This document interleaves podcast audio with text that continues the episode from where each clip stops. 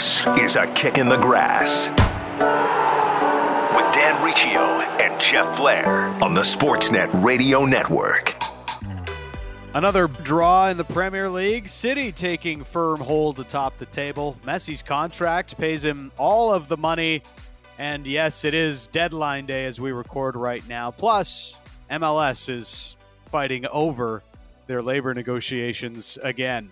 It is Dan Riccio and Jeff Blair, a kick in the grass here on the Sportsnet Radio Network. What's going on, Jeff? Hey, how are you, Danny?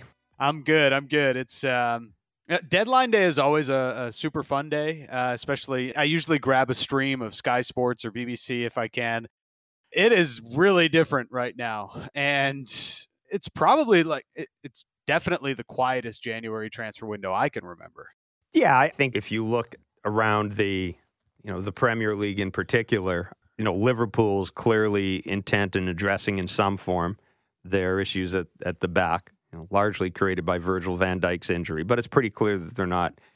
Well, no one's going to replace Virgil van Dijk, let's face it. But you know, they, they've they've taken steps, I think, towards towards addressing that. And it, it was interesting that on uh, the telecast of the uh, Liverpool uh, West Ham match this this weekend, there was a suggestion that perhaps Virgil van Dijk will be able to play this year. Now, normally you'd look at that injury and go, there's no way that's going to happen. But as we have seen, given the advances in modern sports science, uh, it, you know, in injuries that would in the past, you look at a guy and say he's done for the year. Um, that's not the case anymore. Most of the teams that are doing anything, it just seems to be filling in around the edges. You know, you look around the Premier League, you know, Manchester United, there's not much they're going to do.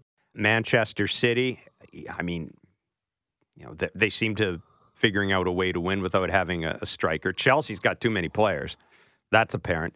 And, you know, a lot of the other clubs aren't necessarily expected to be, you know, to be big buyers. I think you'll see Southampton do some things. I think it's pretty clear that they may have run into a wall here and they could use a little infusion perhaps on the flanks. But other than that, it's going to be really quiet, I think it's definitely a sign of the times. Uh, you know, when when Aston Villa is bringing over a player from uh, Liga as one of the biggest signings of the window, uh, you know that you know the the big clubs are they're keeping their finances in mind. You have a lot of clubs reporting over hundred million dollar losses uh, over the last year, so they are looking ahead and not knowing when they're going to have fans back in the stands. It's really taken effect on what this window has looked like and you know, it's pretty much the rosters that we've seen through the first half are those are the squads that are going to be battling it out for the Premier League title. And it looks like we're going to have a pretty good race uh, as now Manchester City takes uh, firm hold atop the table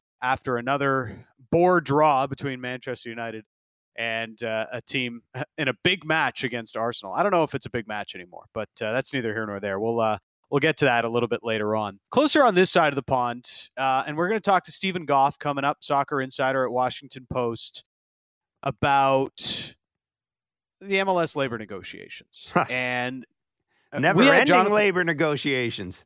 Do, do you remember when we had Oso on in the summer and yes. Jonathan Osorio was was pretty vocal about uh, how that negotiation went back then through the the height of of the pandemic and getting soccer back on the field uh, in MLS. I can't imagine how the players are feeling right now. Just in uh, texting a few of them, they're they're really at a loss for how this is and how the owners keep going, bringing this back to the negotiating table. Jeff. Well, and I see their point of view. Look, we thought when the pandemic hit that both the NHL and MLS you know, that seized an opportunity to find common ground and put together a CBA. You know, the NHL CBA, I mean, there, there, are a lot of things about the NHL CBA that are going to have to be addressed at some point because of the money lost. But I think the idea that, hey, we're in this together, we come to an agreement, we try to finish whatever's left of our season, give our fans, give our sponsors, give our TV, you know, give our TV partners something to show like a lot of people, I thought this was something that was going to galvanize the players in the league because it wouldn't seem as if MLS would have a lot of really pressing financial issues, right? Like the pandemic has created a revenue loss. I get that, but this is a league that has kind of has kind of lived within its means. I think most of us can say that mm-hmm. in the past decade, it's lived within its means. It's made some smart decisions. It's got some smart owners. It's not a fly by night league anymore. And I just assumed this was another sign of the, you know, the maturity of the league. But I feel for the players, man. You know, you sign an agreement, you negotiate an agreement, you know, you sign it, you live up to it. And I'm sure that ultimately there will be an agreement. Ultimately, MLS owners will get their way. Uh, but I it really leaves it really leaves a distaste in my mouth and probably in in the mouths of a lot of fans too. Yeah, and, reading some of the the latest uh, reports on this, you know, it's not even about money in the short term. They're trying to take advantage of the long term against the players here. Uh, that's what they're fighting against. And Steven Goff is going to share a little bit more on that coming up.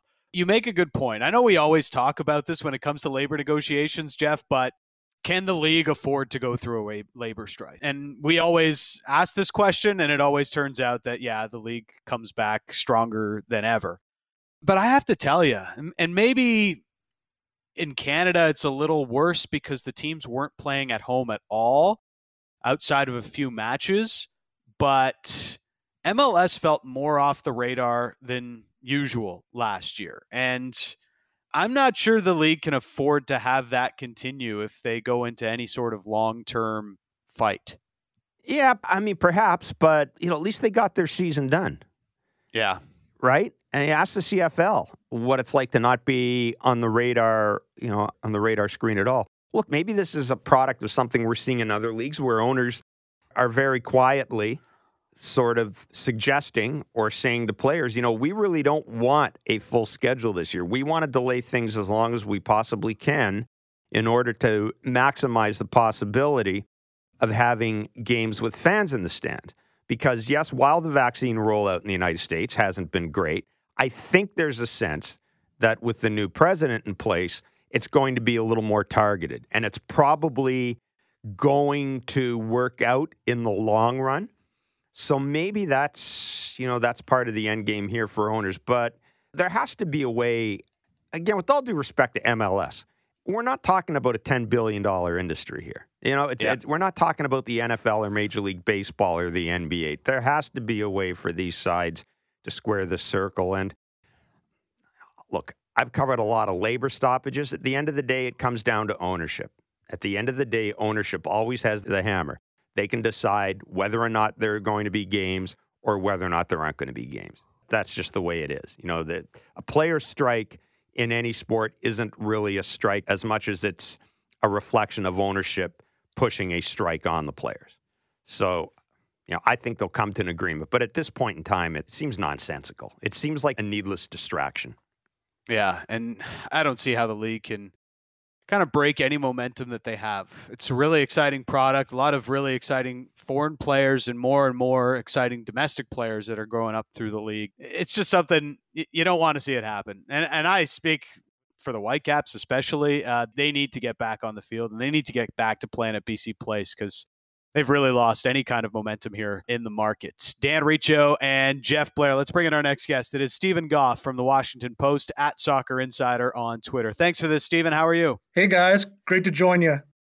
Great to have you on. It's never fun to always be uh, getting in on these labor negotiations, but MLS can't seem to avoid them these days. And, uh, well, we're we're looking at another deadline later this week on Thursday. Um, yeah. How would you describe this latest negotiation, knowing that you know, the one over the summer, the players were already upset then? How tense is the relationship right now? Yeah, I think it's quite tense. I think the players are a little demoralized. They're mad. Uh, they don't seem to trust the league. It's a rough situation. I mean, uh, I think they understand the league is going through a difficult time financially because of the pandemic and the ramifications financially of uh, across all businesses. Um, but at the same time, they feel like uh, you know they already made concessions last summer. Um, they're trying to reach a compromise in this current uh, standoff, and um, yeah, I don't know how this is going to end up. And if they are able to reach a deal, I still think there's going to be a lot of bad blood on the player side, which um, you know can be expected. um, in all sports. Anytime you have a potential work stoppage in a CBA uh, negotiation, there's uh, you know there's there's some hard feelings left. Steven, I've covered about uh, four or five of these in Major League Baseball, and you're right; they're often contentious. But generally, once an agreement is reached, it's reached, you know, yeah. Yeah. and everybody moves on. I mean, there, you know, obviously last year with the pandemic, baseball had to open its CBA and change yep. a few things, and it was testy. But by and large, I don't think anybody thought, let's toss a grenade into the middle of the CBA. So, why three cracks at getting a CBA, even with the pandemic? It, it can't all be on the pandemic, is it? Well, the first one last winter was out of necessity because the, the prior agreement was expiring. Uh, so that was a scheduled um, negotiation. Uh, the one that came up in the summer needed to be reached because the you know the league was on hold and the games were on hold and they had to um, they had to come to agreement on how they would um, go about playing a season during um, during a, a, terrible time. You know, going to Orlando for six weeks. Um, you know, playing in the bubble. Uh, you know, and then coming back late in the summer to play in home markets uh, with a reduced number of games and a uh, you know a contracted season and a, and a, um, a congested playoff. So you know that was out of necessity too. Now this third one um, this is the league saying, hey, you know, we took a hard hit in 2020. We're going to take another hard hit in 2021. We need you guys to uh, discuss the labor agreement once again. And um, so this one, this one's not, at least in the players' minds, is not out of uh, as much necessity as the first two it feels like the conversation is is this about necessity or opportunism from the owner's side of things? Sure. um, which which do you think it is? Um i imagine it's both. I mean I, I think you know there's no doubt that mls will not be able to fill stadiums um, in most markets if not all markets um, until who knows when midsummer late summer fall we, we just don't know.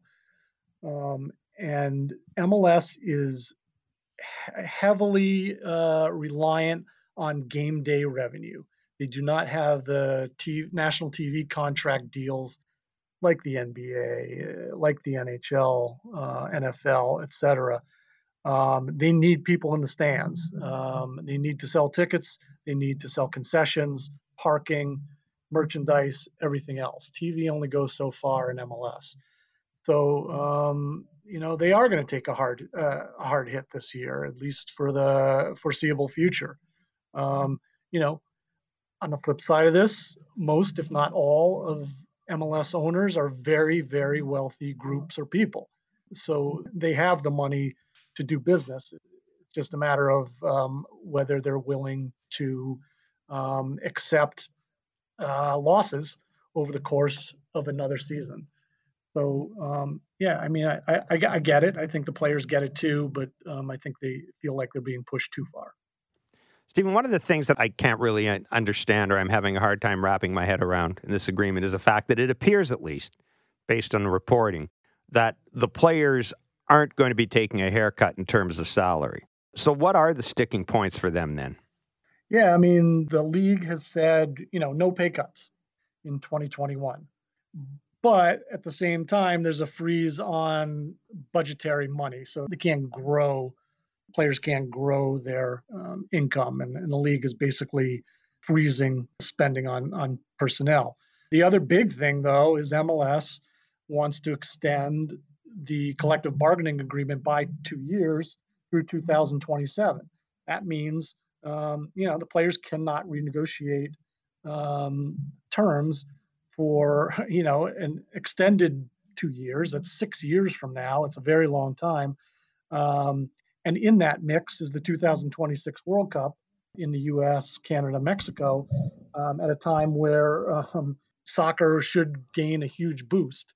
and um, by consequence, the the domestic league should grow as well.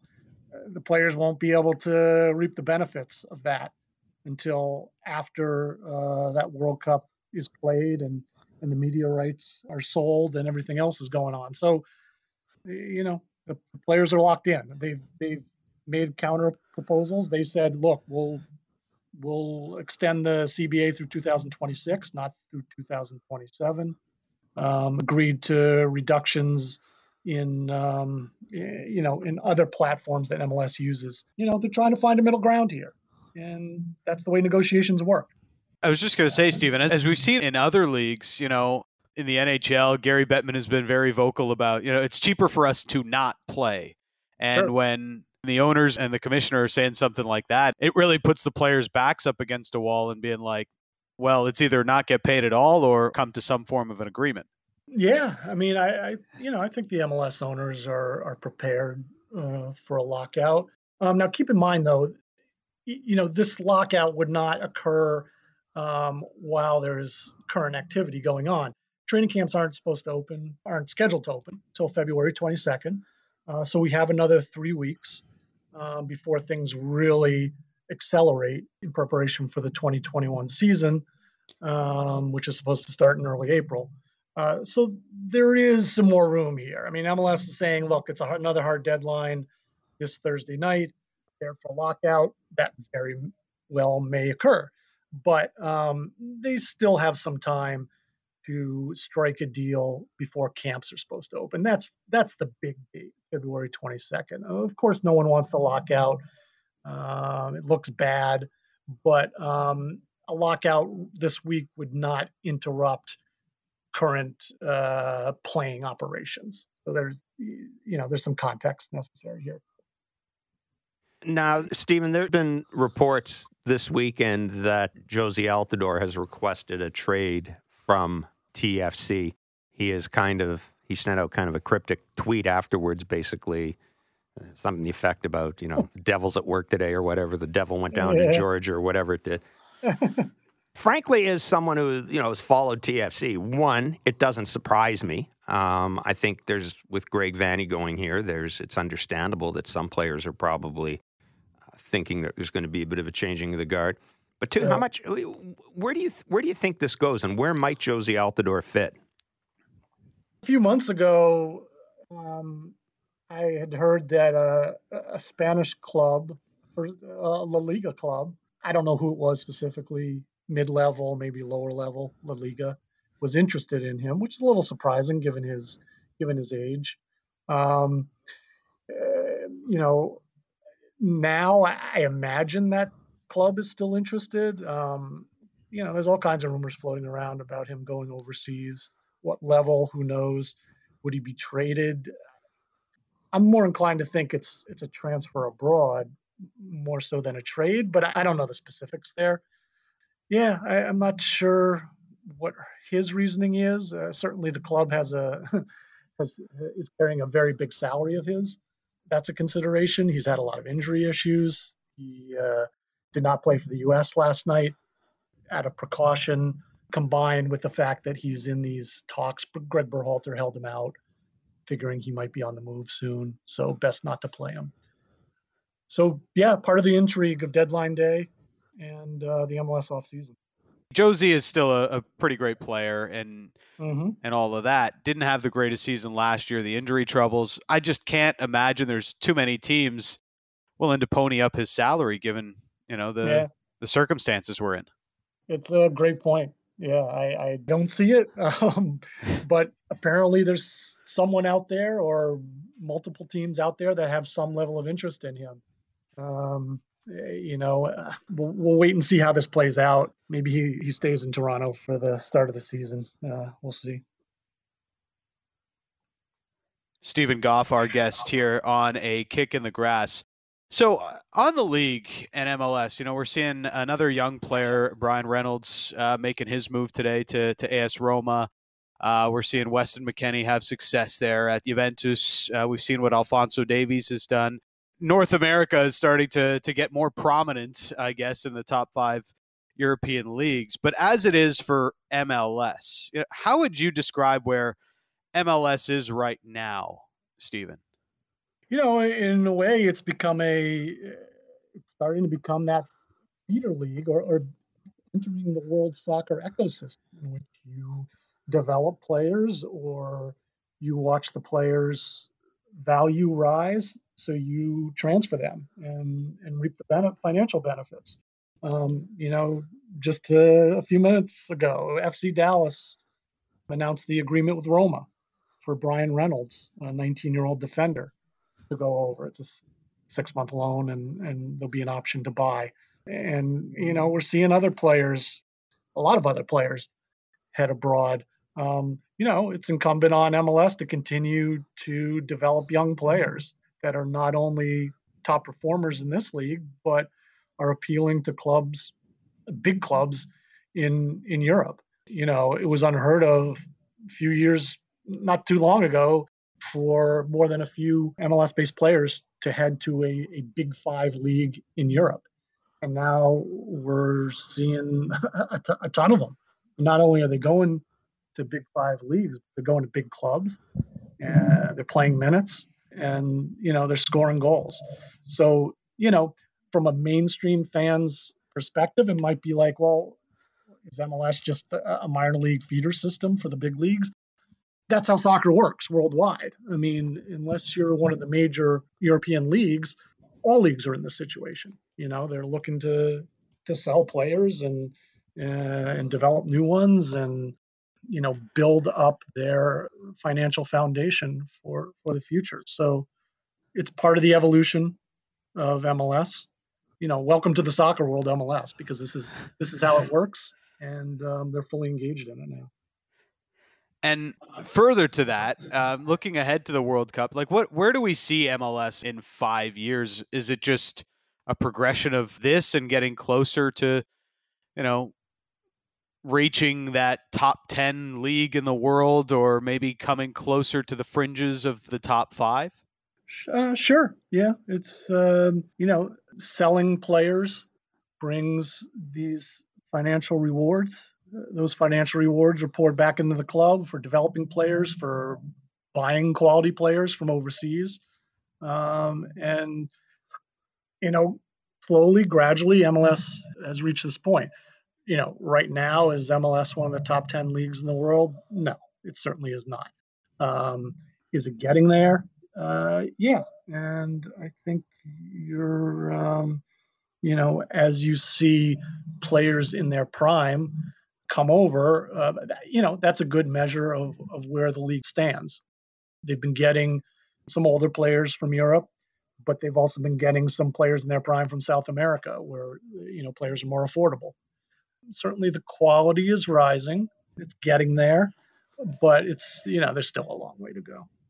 Steven, we really appreciate your time today. Thank you. Hey, my pleasure. Anytime, guys. There is Steven Goff. Jeff, what do you think MLS looks like by the time the 2026 World Cup rolls around? Oh, I think its future is is terrific. I mean, the sports future is terrific in this in this country. It's really good in the United States, right? I mean, my God, there's a new generation of U.S. players who are just off the charts, and that was something that I think we really needed to see in order for the sport to flourish in North America. Because for it to flourish in North America, it has to really flourish in the United States.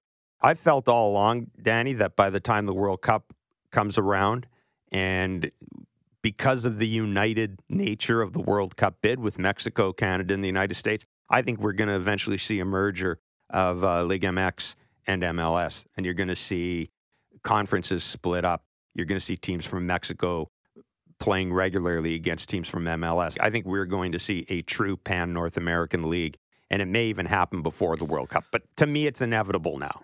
You know, that you look at the MLS markets, there are a couple of markets that are wobbly, but by and large, they're pretty well entrenched. You know, they seem to have an idea of the MLS teams seem to have an idea of how they can manage their finances. And I think the league is good enough right now that it could transition into a joint league and and survive with some large Mexican clubs like Club America or Guadalajara.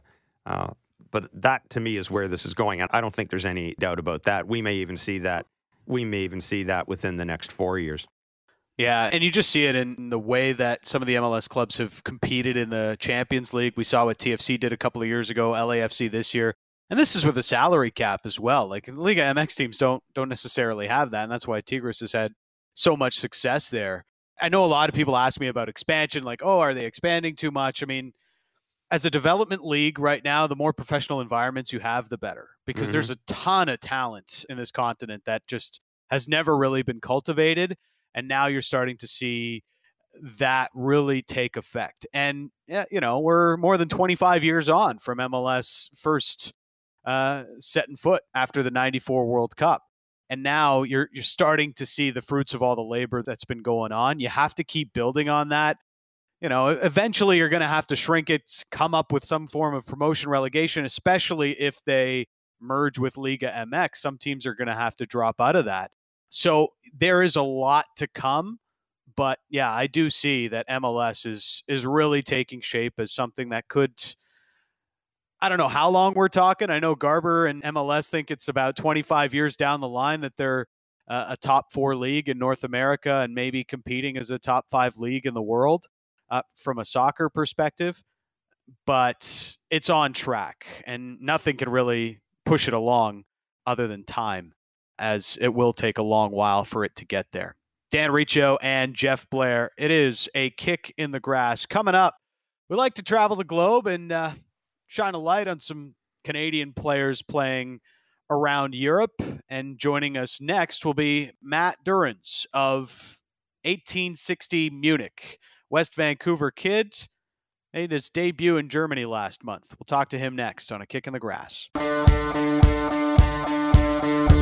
We are back in on a kick in the grass, and we like to take you around the globe and profile some Canadian soccer players playing around the world. And we now welcome into the show Matthew Durrans of 1860 Munich, a West Vancouver kid. What's going on, Matt?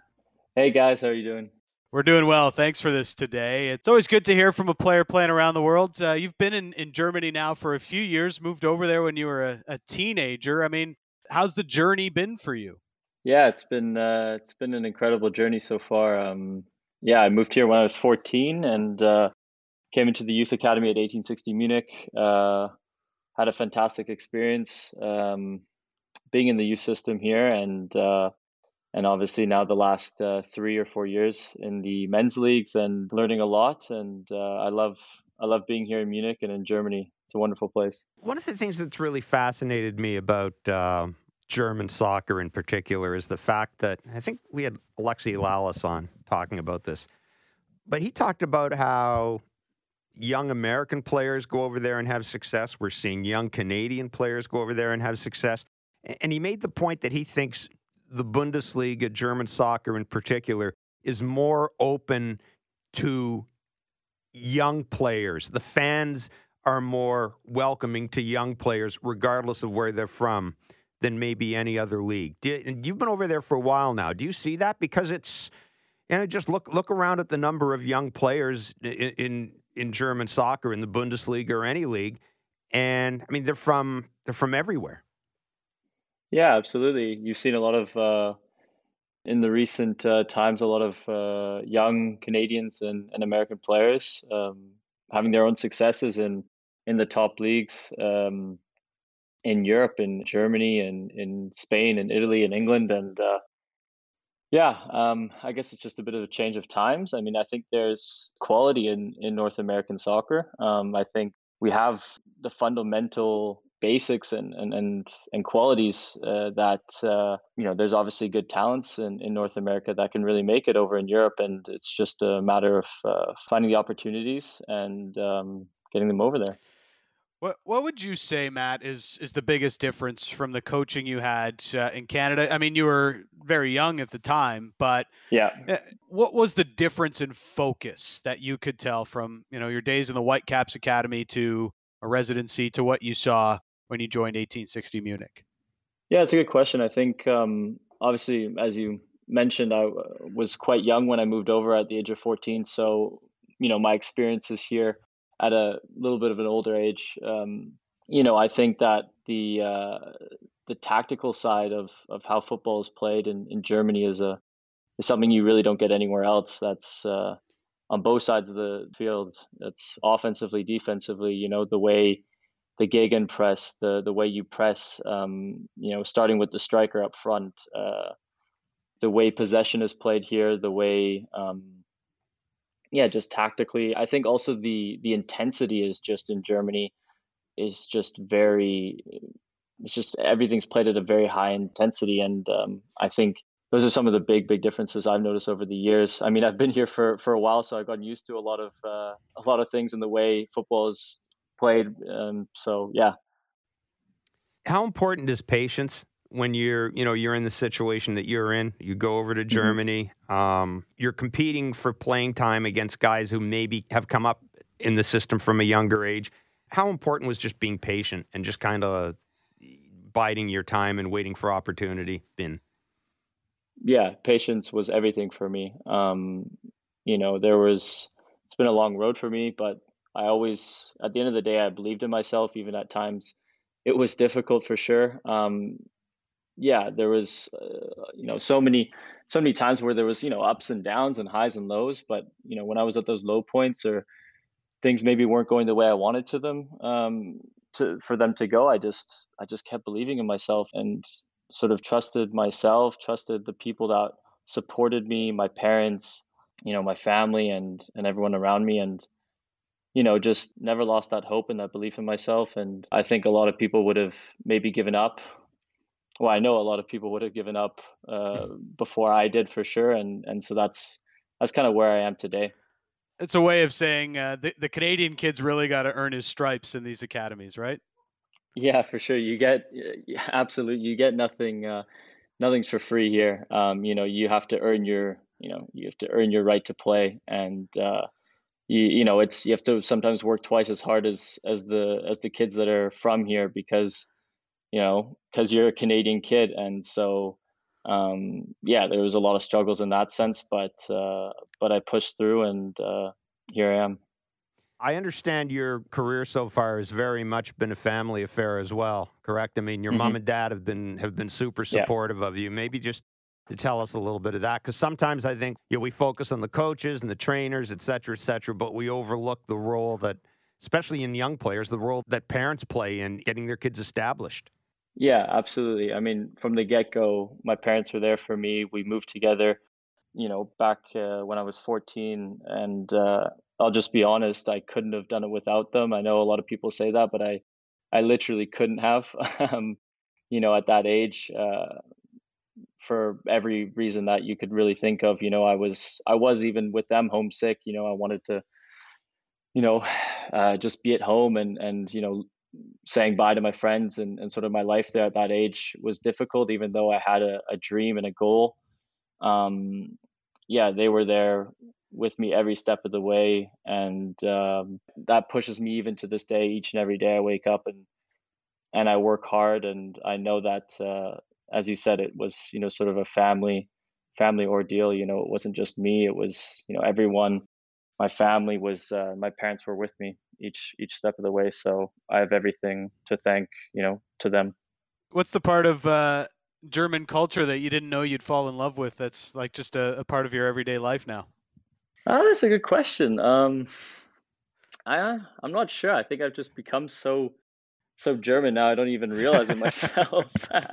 Can't really give you any uh, specifics on that to be honest with you what has this past year been like for you, dealing with COVID 19, the protocols, yeah. and things of that nature, and just kind of having to navigate your way through that?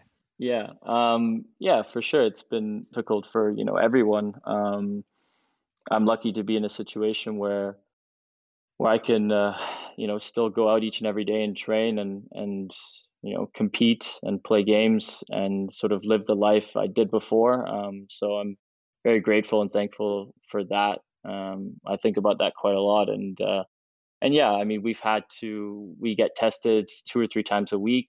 Um, there's obviously lots of rules and, and regulations you have to you have to continuously um, you know follow. But uh, yeah, it's been a year in the football world, um, which you know in the grand scheme of things maybe isn't the biggest the, the biggest worry right now, but obviously the big uh, the big thing without the fans and the supporters being in the stadiums or at the training grounds watching watching training matches. You know, the especially for a club like 1860 Munich, it's it's got an incredibly you know fantastic fan base. Um, you know, so I think that's been obviously the toughest thing for for the players and you know for the fans and the people who support the club. Matt, it's been a pleasure catching up with you. Uh, we wish you all the best, and uh, we'll be catching up soon, hopefully. Sounds good, guys. Yeah, thanks for having me on. I appreciate you. There is Matthew Durrans of uh, 1860 Munich. Always good to catch up with players playing around the world. Uh, Dan Riccio and Jeff Blair coming up. Uh, what happened in the Premier League this weekend? Lionel Messi's contract, and you don't know what you're doing. Hey, maybe a thought on Jose Mourinho. Just, maybe. just maybe. Maybe. it is a kick in the grass. Back in on a kick in the grass. It is Dan Riccio and Jeff Blair. Uh, it wouldn't be a Premier League weekend without a uh, board draw from some of the bigger clubs, Jeff. Manchester United, another nil nil, uh, this time against Arsenal. They're really making a habit of this. Uh, the problem is when you lose to Sheffield United midweek, you maybe have to do your best to get the three points afterwards. That game was that game was absolutely absolutely abysmal um, from from United, and it, look, it just reinforces, I think, based on what we've seen so far, it really does reinforce that this title, I think, is now Man City's to lose. I don't think there's any doubt about it. Uh, you know, Pep Guardiola seems to have. It's odd. It's almost as if, with his resources diminished, he's figured things out. You know, it's almost as if not having Aguero and and being a little shy at striker, it's kind of allowed him to, I think, make better use of some of his attacking players elsewhere. And I mean, the real thing too is again, I would argue right now that that is the best defense in the Premier League with Dias and Stone and, and Cancelo and Ederson. I just, I think you're going to see Man City go in a bit of a, of a run here. We'll know this weekend, right? They've got Liverpool, but I think you're going to see Man City go on a run, and United's going to be fine. But yeah. they had to win. They had to win that match. And, you know, coupled with what we saw against Sheffield United, and I understand Ole, you know, has come out today and said that you know, he has received the uh, match officials report, and they made a couple of errors that cost Manchester United against Sheffield United. But come on, you have to win that match if you're Man City. Yeah, or, I'm sorry, they, if you're they, Manchester United. They've had their fair share of decisions go their way. yeah, uh, in, in, the last little while, uh, with uh, the 700 penalties Bruno Fernandes has scored uh, in the last 12 months. Uh, but yeah, you're right about City, man. I mean, 13 goals against, goals conceded this year. It's by far the best in the division. I don't think anybody else is fewer than uh, 20 um, in, in, the top flight. So it's really been uh, all that money they've spent on center backs through the years under Pep Guardiola. What is it like half a billion dollars? Yeah, They've uh, they've finally figured it out, and Dias and Stone have been really really strong. They're not scoring a ton. It's not you know the hundred plus goal city that we saw from last year. It's really just come down to how solid they are, and I think that speaks to what you said in that uh, Guardiola has figured out how to manage his squad with fewer resources than arguably he's ever had there at Man City. Now, one of the huge stories over the weekend was broken by El Mundo, and apparently they're uh, they're hearing from Barcelona's lawyers now. But uh, they broke or they released the details of Lionel Messi's contract that he signed in 2017. Uh, over 550 50 million euros, the total value of the contract, 138 million euros per season. Uh, there's a bunch of performance bonuses that may not be hit. Of course, Barcelona players accepted a pay cut last year as well. So uh, he didn't end up getting the full value of this contract, but it is and was at the time the largest contract in pro athlete history. I just think this is such odd timing that this comes out into the public, Jeff. And I guess everybody's trying to do their best Detective Columbo and figure out how it got public. Am I the only one that doesn't care? Pretty much, yes. Because look, uh, WikiLeaks three years ago, uh, the, the, investigation that was done in by the uh, oh, I'm going to draw a blank now by by the journalist in Europe basically said that basically gave us the outline of Messi's contract, maybe not down to the last cent the way this did. But is there anybody out there surprised that he's getting half a billion dollars in his I mean, I'm I'm just not. I don't I don't understand the outrage. Uh, the timing is certainly, I guess, of significance given the fact that, given everything that's going on in Barcelona. And, and, and well, they, just announced over a billion dollars in, in debt, right? And then this drops. And so people are pointing the finger at Messi saying he should be. He shouldn't be uh, making this much money if he loves the club so much. Well, that, I think that's a stupid take, but uh, that's the way people perceive it. Yeah, but uh, whatever. I, again, if I had told you three years ago that Lionel Messi was the highest paid pro athlete in the world, you'd probably go, yeah. I mean, if, I'll tell you what, I have less of an issue with him getting that money than I do with Patrick Mahomes getting half a billion dollars. I really do. I mean, Messi's yeah. done more than Mahomes. So I don't, I understand that everything that happens to Barcelona is drama. Uh, but come on, there cannot be a human being out there who is surprised at, at that dollar figure, given what we know about sports. I, you know, I find it the least honest to God, Danny, the least surprising, least meaningful sports story of 2021 so far. I really do. I'll say this: um, Barcelona's not over a billion dollars in debt because of Lionel Messi. They're also the largest revenue club in the world, probably because of Lionel Messi. Exactly. Maybe they shouldn't have spent so much on uh, on bad transfers like Antoine Griezmann and Ousmane Dembele and countless countless others. Uh, all right, uh, our Premier League fantasy. Uh, Finno the Minnow with the big score of the week 72 points. He had a clean sheet from Emiliano Martinez in goal. What a crap Mo Salah. Week. In general, this is this is like the crappiest fantasy week in the history of fantasy sports, especially if yeah. you captain Son. Come on. Yeah. Not not great, Jeff. You only had 34 points, but Finno the Minnow with 72 points. He had Mo Salah and Patrick Bamford uh, leading the lines for his squad. If you want to join PPIBD6, uh, head over to PremierLeague.com, hit the fantasy tab. That is our league code.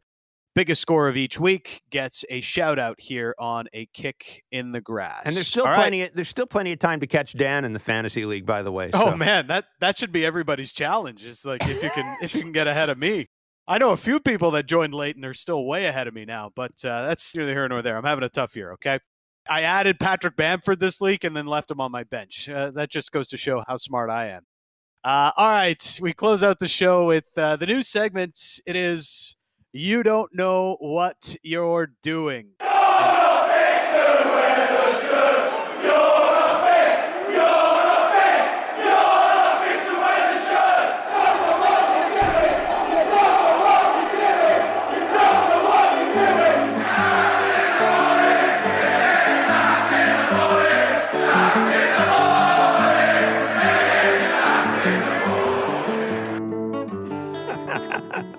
Love it. Oh, it's so good. New producer uh, Derek Brando putting that together. Well, I, am pointing my finger at Jose Mourinho, Jeff. Come on, uh, you're stealing it from me. All right, go ahead because I, I want to hear it from you. No, look, I, I mean, uh, Jose seems to have this idea that you can play the same way against Brighton as against every other club. Um, you know, he didn't get it right this weekend. And and one thing that really has really bothered me is his use of Gareth Bale. I don't think Gareth Bale's any good. But you know what? All we hear from Jose Mourinho is he's training well, he's training well, he's training. Give him a 90 minute run out. That would have been the perfect game to leave him out for 90 minutes and then come to conclusion on him. I, I just don't see how you can come to a conclusion about Gareth Bale you know, 60 minutes into a match where you're not getting any service from the midfield. Um, this is a perfect time to find out what he is because you don't have Harry Kane. You have no mm-hmm. confidence in Carlos Vinicius. So leave him out there, man. Like, I just, I, I couldn't, I didn't see what he was doing. There are times I don't like what Jose Mourinho does, but I understand why he's trying to do it. And you kind of shrug your shoulders and say, okay, that's him. But this made no sense. I still don't know why he's uh, left Dele Alli frozen out of the squad, especially with some of the injuries that they've had. That club is just dying for somebody in the center of midfield to have an ounce of creativity. Sometimes they get it from Lo Celso, but they just, I can't see how a 24 year old Dele Alli, with all the talent that he has, is being frozen out of the squad And now I'm wondering, you know, if I've been duped again by Mourinho, because I probably have. His arrogance seems to be showing, and it's showing up in the results for Spurs of late. You can always uh, send in a suggestion for you don't know what you're doing or you're not fit to wear the shirt at Dan Riccio underscore and at SN Jeff Blair. Our DMs are open. You can always send questions for the show there as well. As always, thank you for listening. Back next Monday on A Kick in the Grass.